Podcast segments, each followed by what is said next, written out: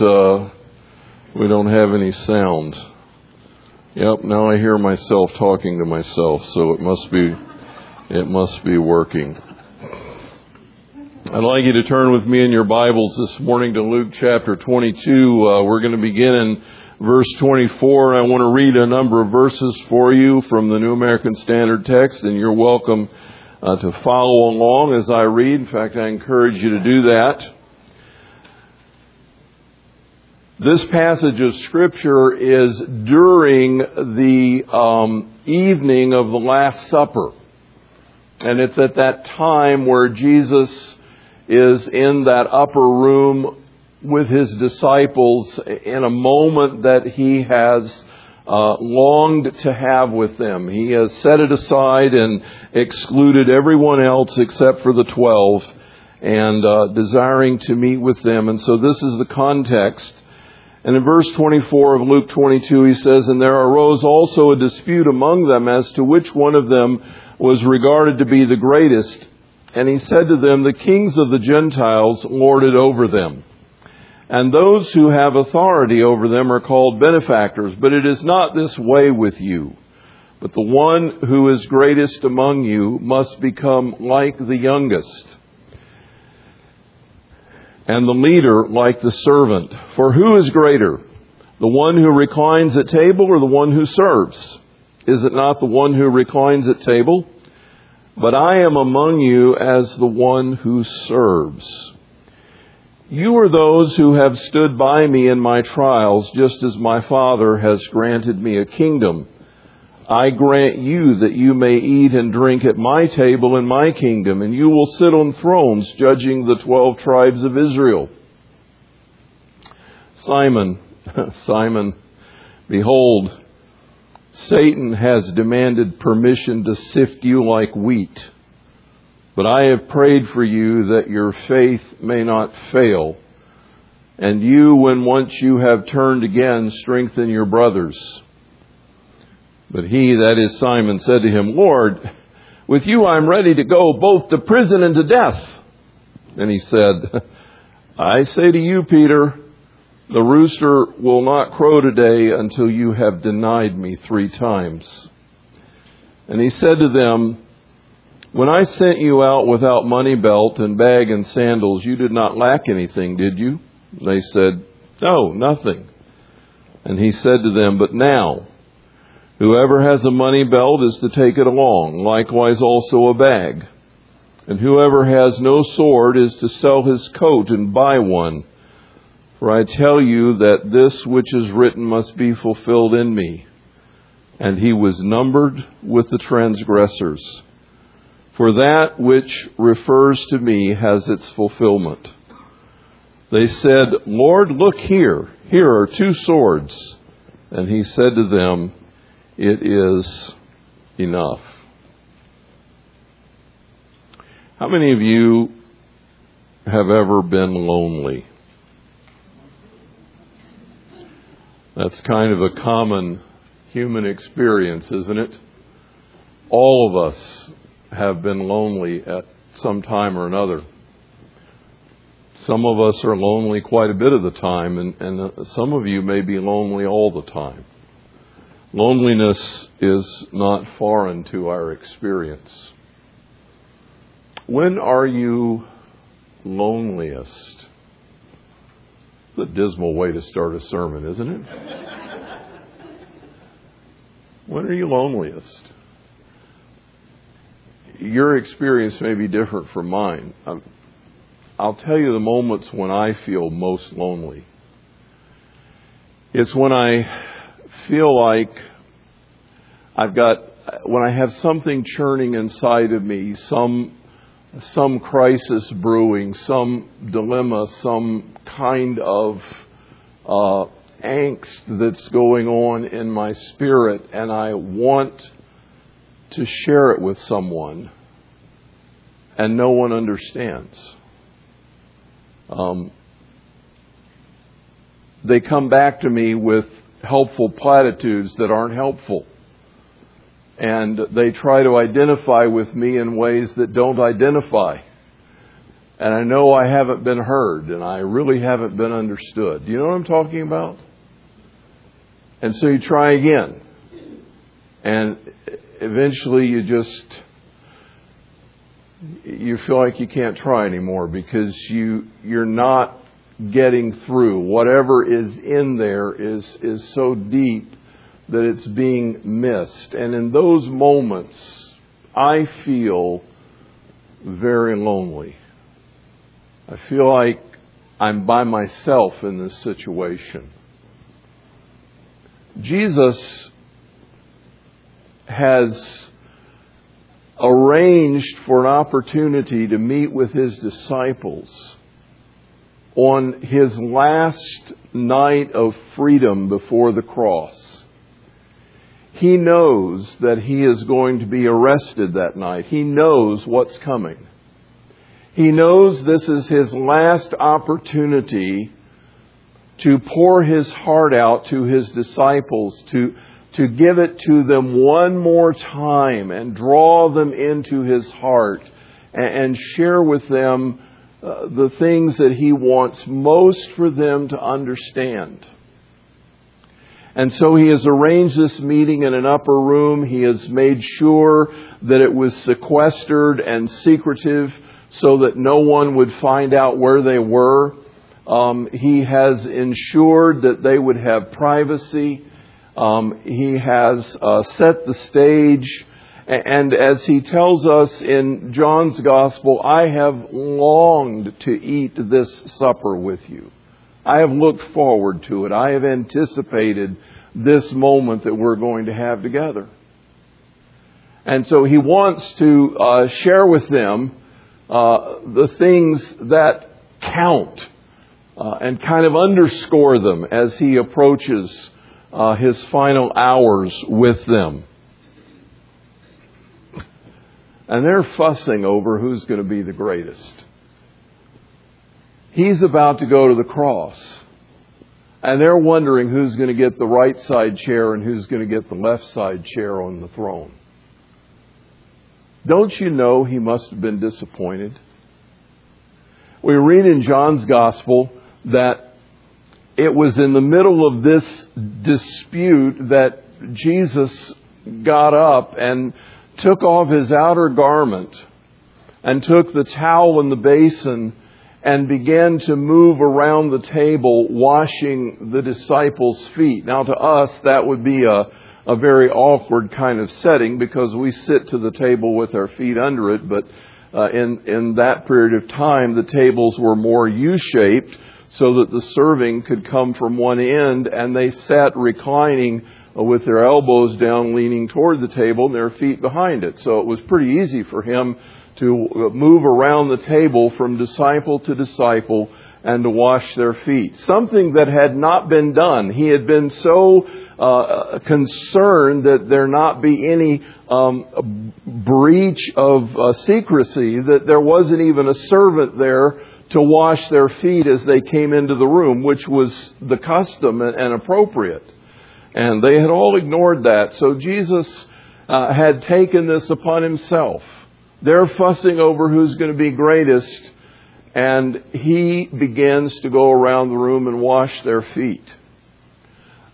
It seems in Luke's passage that it's a bit out of context when he says to, to, to, Peter, to Simon, Simon, Satan has desired to have you that he can sift you as wheat. It's like, where'd that come from?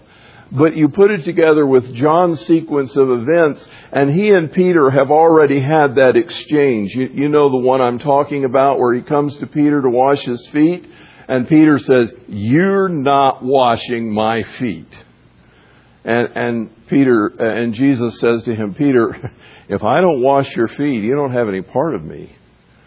And Peter says, Well, okay then, wash all of me. Wash my hands and my face. And you know, Jesus, I'm sure, is just going, ah, Peter, you just are always a half a bubble off. You, you just, you, you never seem to just get it. You're clean. You don't need all of you washed, but it's important that I wash your, your feet. So this exchange has already taken place. And, and after that, he comes back and he sits at the table, and then he says, okay, now I want to talk to you about something that's important. He's already given up on, on being really understood, I think.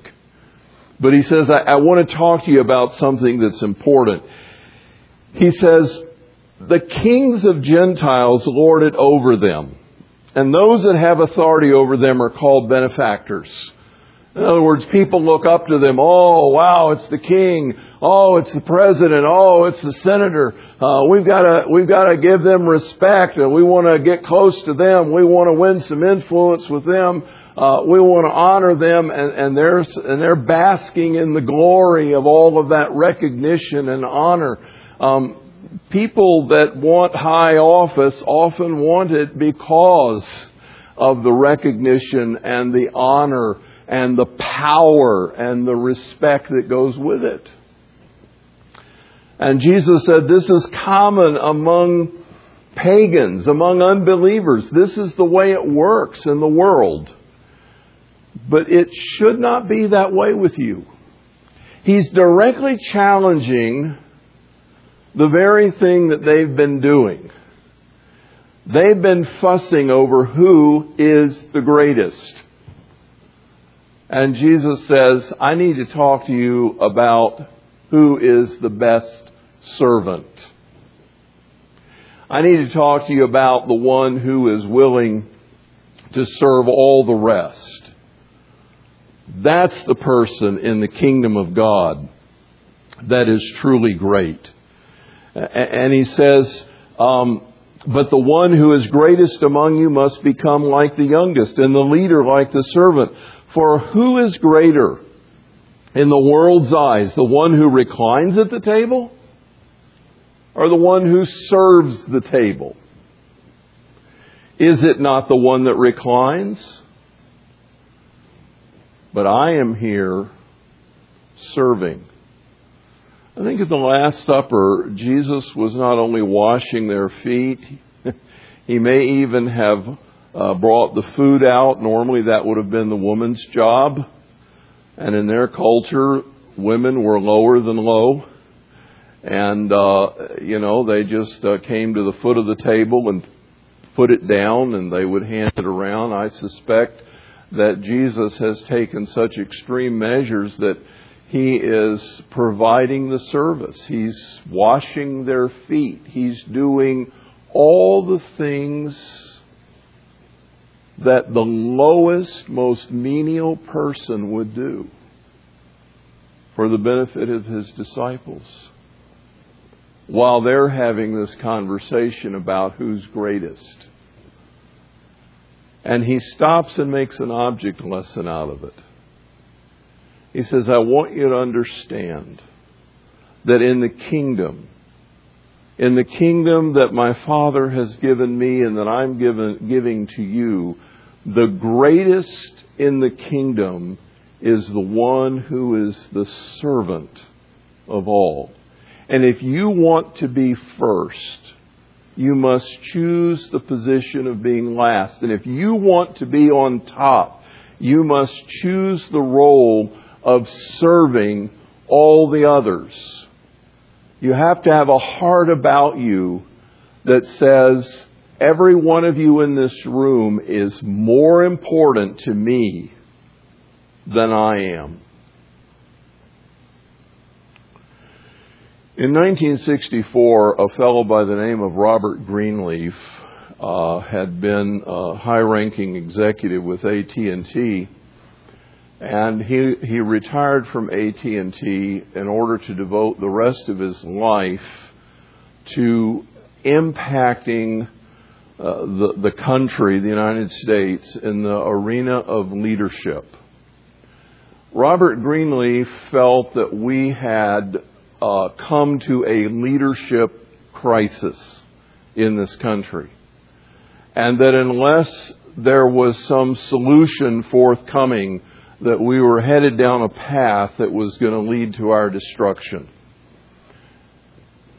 Now, if you look at the situation 50 years later, he was right on the mark, wasn't he?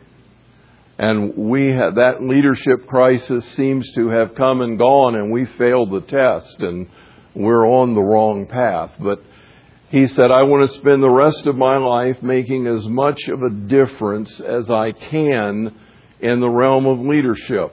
Not only was Greenleaf a very talented leader and executive himself, but he was also a spiritually minded man.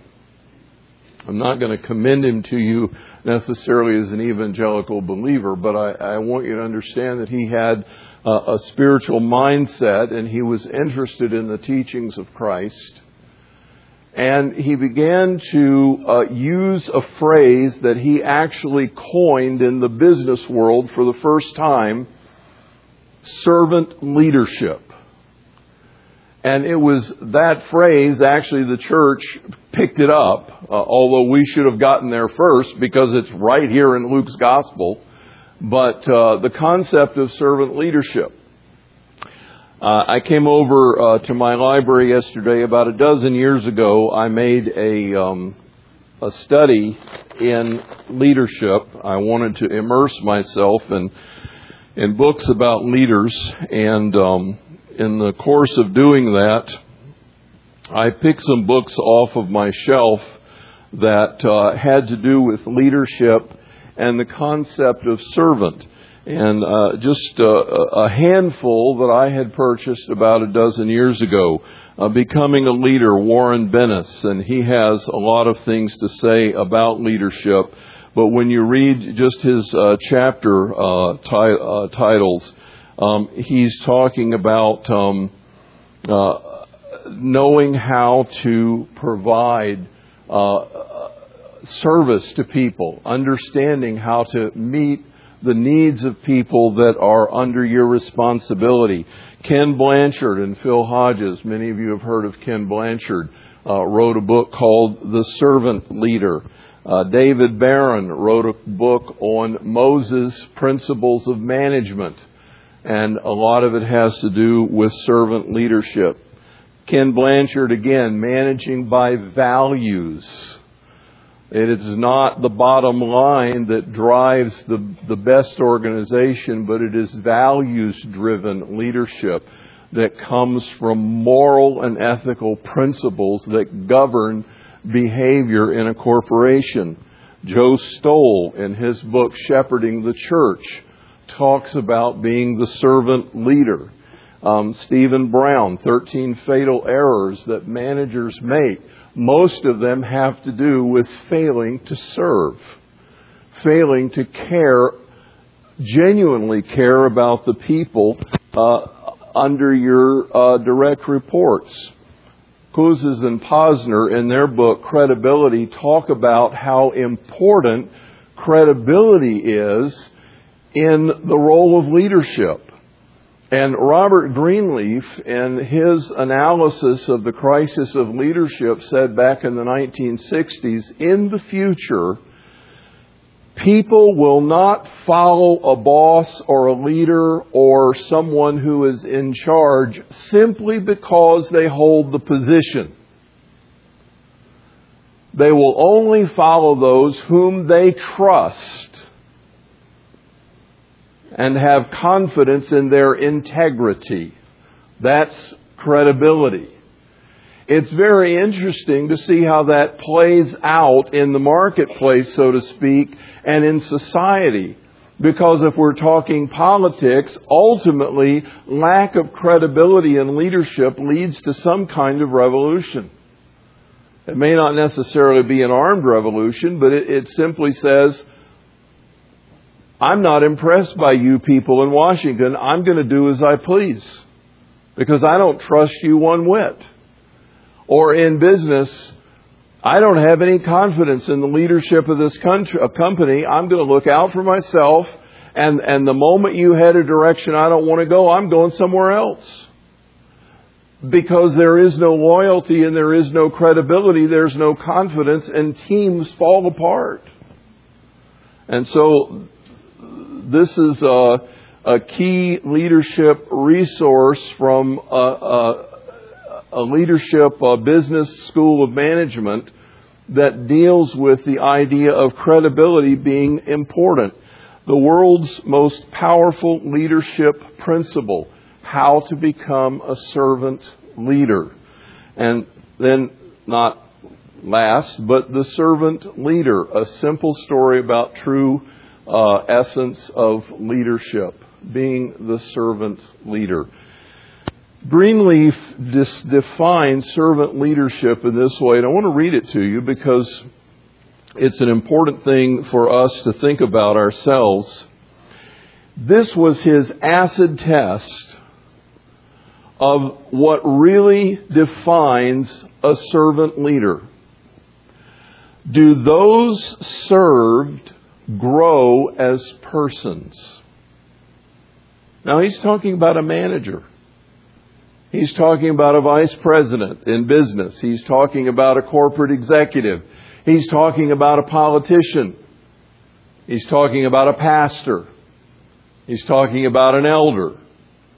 He's talking about someone in leadership. Someone who is providing direction and oversight to ministry or business or the state of the nation do those served grow as persons? Do they, while being served, become healthier, wiser, freer, more autonomous, more likely themselves to become servants? And what is the effect on the least privileged in society? Will they benefit or at least not be further deprived? See, Greenleaf was looking at the big picture and he was asking the question, how can business, how can churches, how can politicians serve the people they lead in a way that the people under them grow as individuals, achieve their best potential, become uh, and reach their highest capability? How can they um, become all they were designed to be? And will the process and the effort of our products and our legislation and our ministries and our service make such a difference that even the lowest, most insignificant members of the society benefit or at least don't go any further down. I submit to you that it is impossible to think this way really and truly without being a follower of Jesus Christ because it, it requires a kind of selflessness, a kind of self-denial that motivates us to give in ways that we do not reasonably expect a return to ourselves. It only produces a return in those whom we serve. They grow, they get better, and therein we derive intrinsic satisfaction, but you may not be able to measure it in your bank account or in your power structure or in, in your titles because you are among those as one who serves. Some years ago, uh, quite, in fact, quite a few years ago, I attended a church growth seminar, and it was uh, dealing how to deal with uh, difficult people. Uh, one of the topics, how to deal with difficult people, and um, here's the here's the tricky part of this. And this is why I think it's only possible for a true follower of Jesus Christ to make this happen. Because if your goal in serving people is to become greater yourself, if your goal in being a servant leader is to raise your bottom line, if your goal is to serve people so you'll get higher up the ladder, you're not serving, you're manipulating. Are you with me? if you have any other motivation other than an unadulterated, absolutely pure desire to see someone else benefit and develop their potential, then your actions are manipulations. You're attempting to use a technique to advance your cause. And in the end, you're not a servant leader at all. You've just found another gimmick to make your organization grow for a season. You know this. You know this inside of yourself. And if you think about it for a moment, it'll come to the surface. You know when someone loves you and when they're just being nice to you, don't you? You know the difference. You know when someone genuinely wants to benefit you and when secretly they're hoping to use you, don't you? You feel it. You pick it up. You can't hide really who you are for very long because people will eventually see through it. They'll get a sense. I'm being used here. Somebody went to a, a, management seminar and they've got a new technique. They're going to come back and serve everybody. I see where this is going. They just want to advance themselves. Jesus said, This is the way of the world. But I want you to be a different sort of person. And those of you in this room here with me, you 12 who are my particular followers that I have selected, I want you to understand that if you're going to be worthy of leadership in the kingdom, you must die to yourself and serve the people with all of your heart, desiring for them growth and blessing and spiritual prosperity. It cannot be about you. You've got to focus on them. In the middle of that, now remember the context, it's not in Luke, but in the middle of that, Peter has gone through this dialogue over whether his feet are going to get washed or not. And this is a seamless conversation, and Jesus turns to him and says, Simon, Simon, Satan has desired to have you, that he can sift you like wheat. But I have prayed for you. And when you have turned again, strengthen your brothers. Peter is still smarting from the whole incident. He's embarrassed that Jesus washed his feet. He's not embarrassed because he didn't wash anybody's feet. He's just embarrassed that he kind of got called out in the middle of it. You know how that feels. Why didn't I think of that? I could have looked really good. He blew it. He missed his opportunity.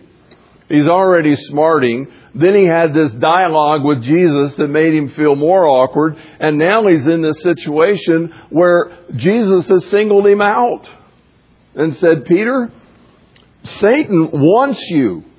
He's out to ruin you. He wants to destroy you.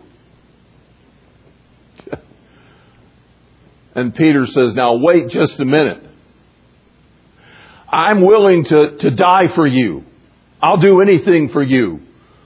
Don't accuse me of that. I, I can stand it. I can deal with the heat. I can go the distance. I'll die for you. Yeah. Jesus says, Oh, Peter, if you only knew, before this night ends, three times you will deny you've even known me. And Peter's thinking to himself, No way. No way. What do you think Peter's biggest mistake was in that? What do you think? What do you think his strategic um, error was in assessing his his devotion? It was all self-reliant. I can do anything for you that I choose to do. I can do this. One of the first things that we need to learn as servant leaders, and I think this is why Jesus called Peter out. One of the first things that we need to learn is that we cannot do anything without Him. We, we, we can't accomplish any purposes. We cannot meet any genuinely worthy goals apart from Jesus Christ. This is the conversation in which Jesus ultimately says, Without me, you can do nothing. Peter's problem was he was still full of himself. And Jesus wants him to know that his success lies in absolute dependence upon Jesus Christ if he's going to stand and if he's going to withstand the pressure, the only way that it's going to happen is if he leans on Jesus Christ entirely.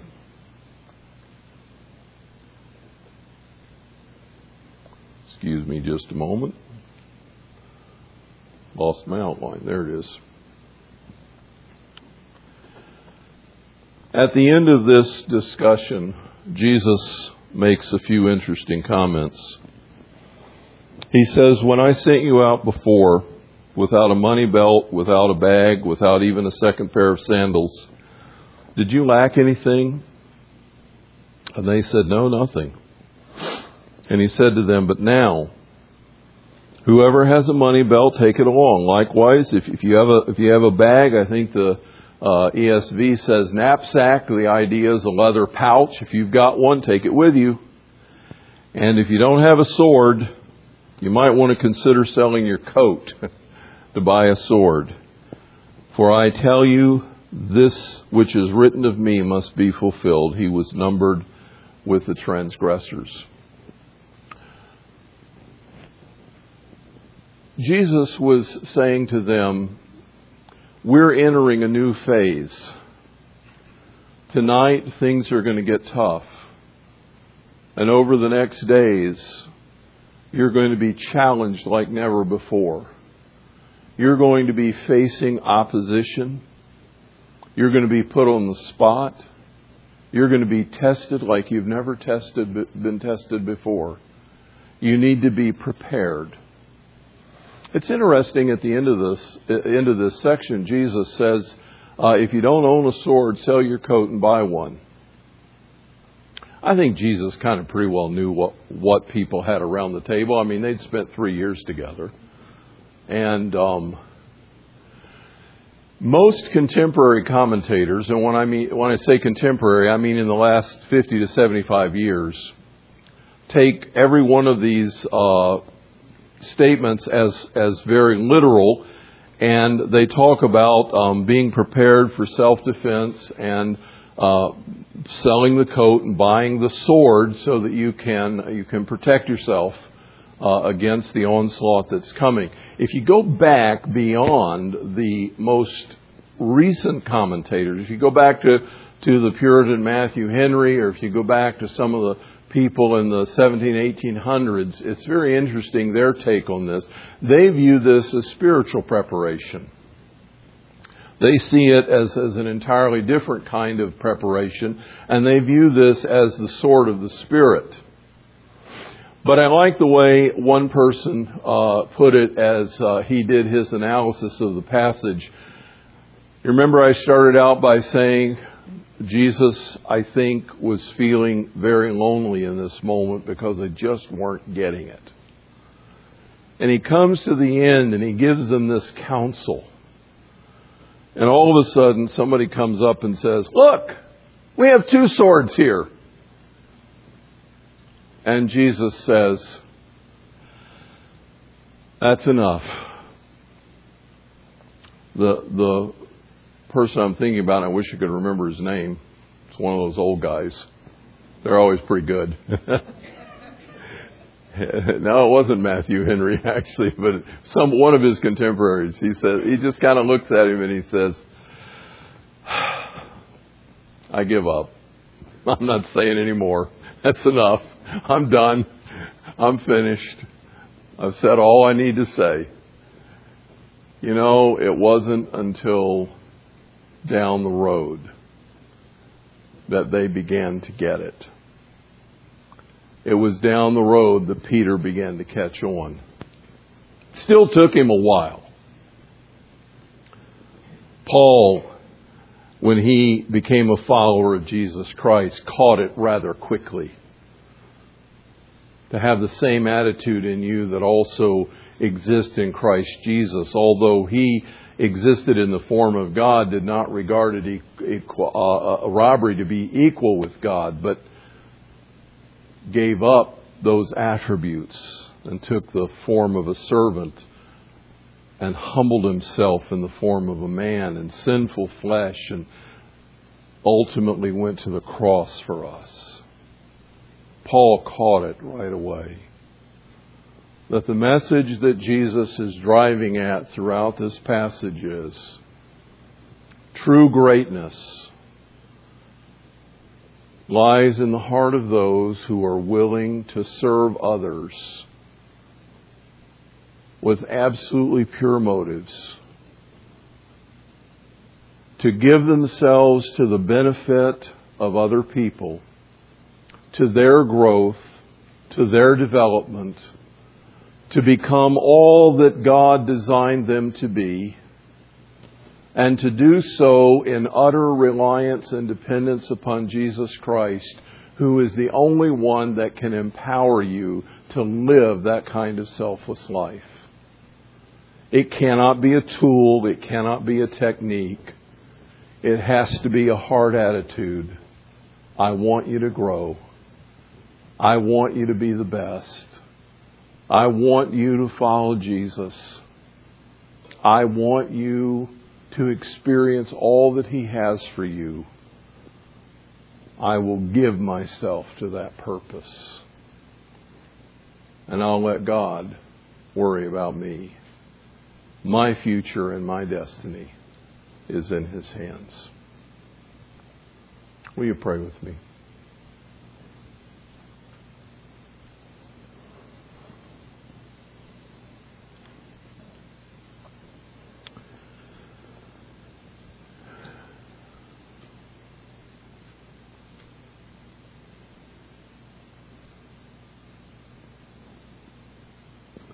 Father, I want to ask you to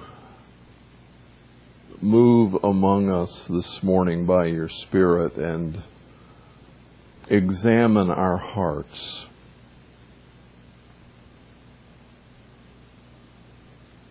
If we are still in that process of raising children, and in some ways that never ends, but there's a time when our focus is given to our children in their development.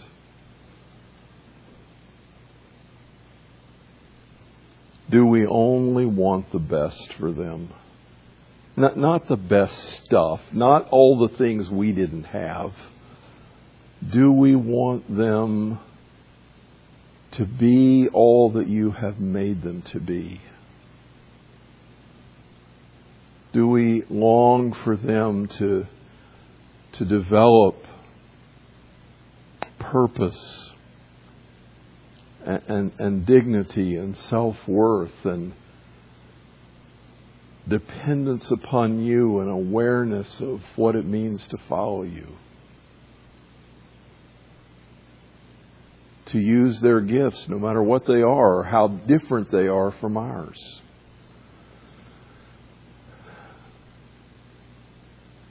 Father, if we are married,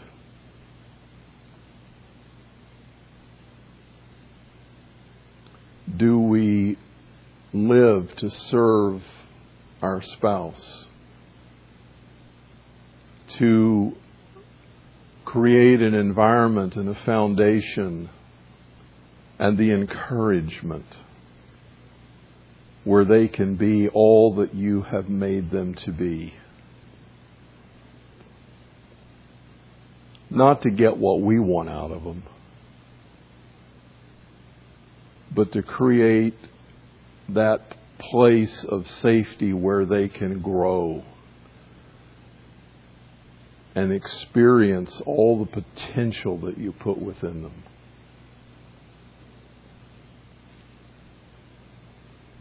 Lord, if we're managers, bosses, executives, ministry leaders, examine our hearts and, and, and ask the penetrating question Are we there to climb the ladder of success for ourselves? Or are we there to ensure that our team develops its full capacity and each person on it experiences the opportunity to fulfill their heart's desires, their dreams, their passions in the fullness of what you put in them, even if they don't know you.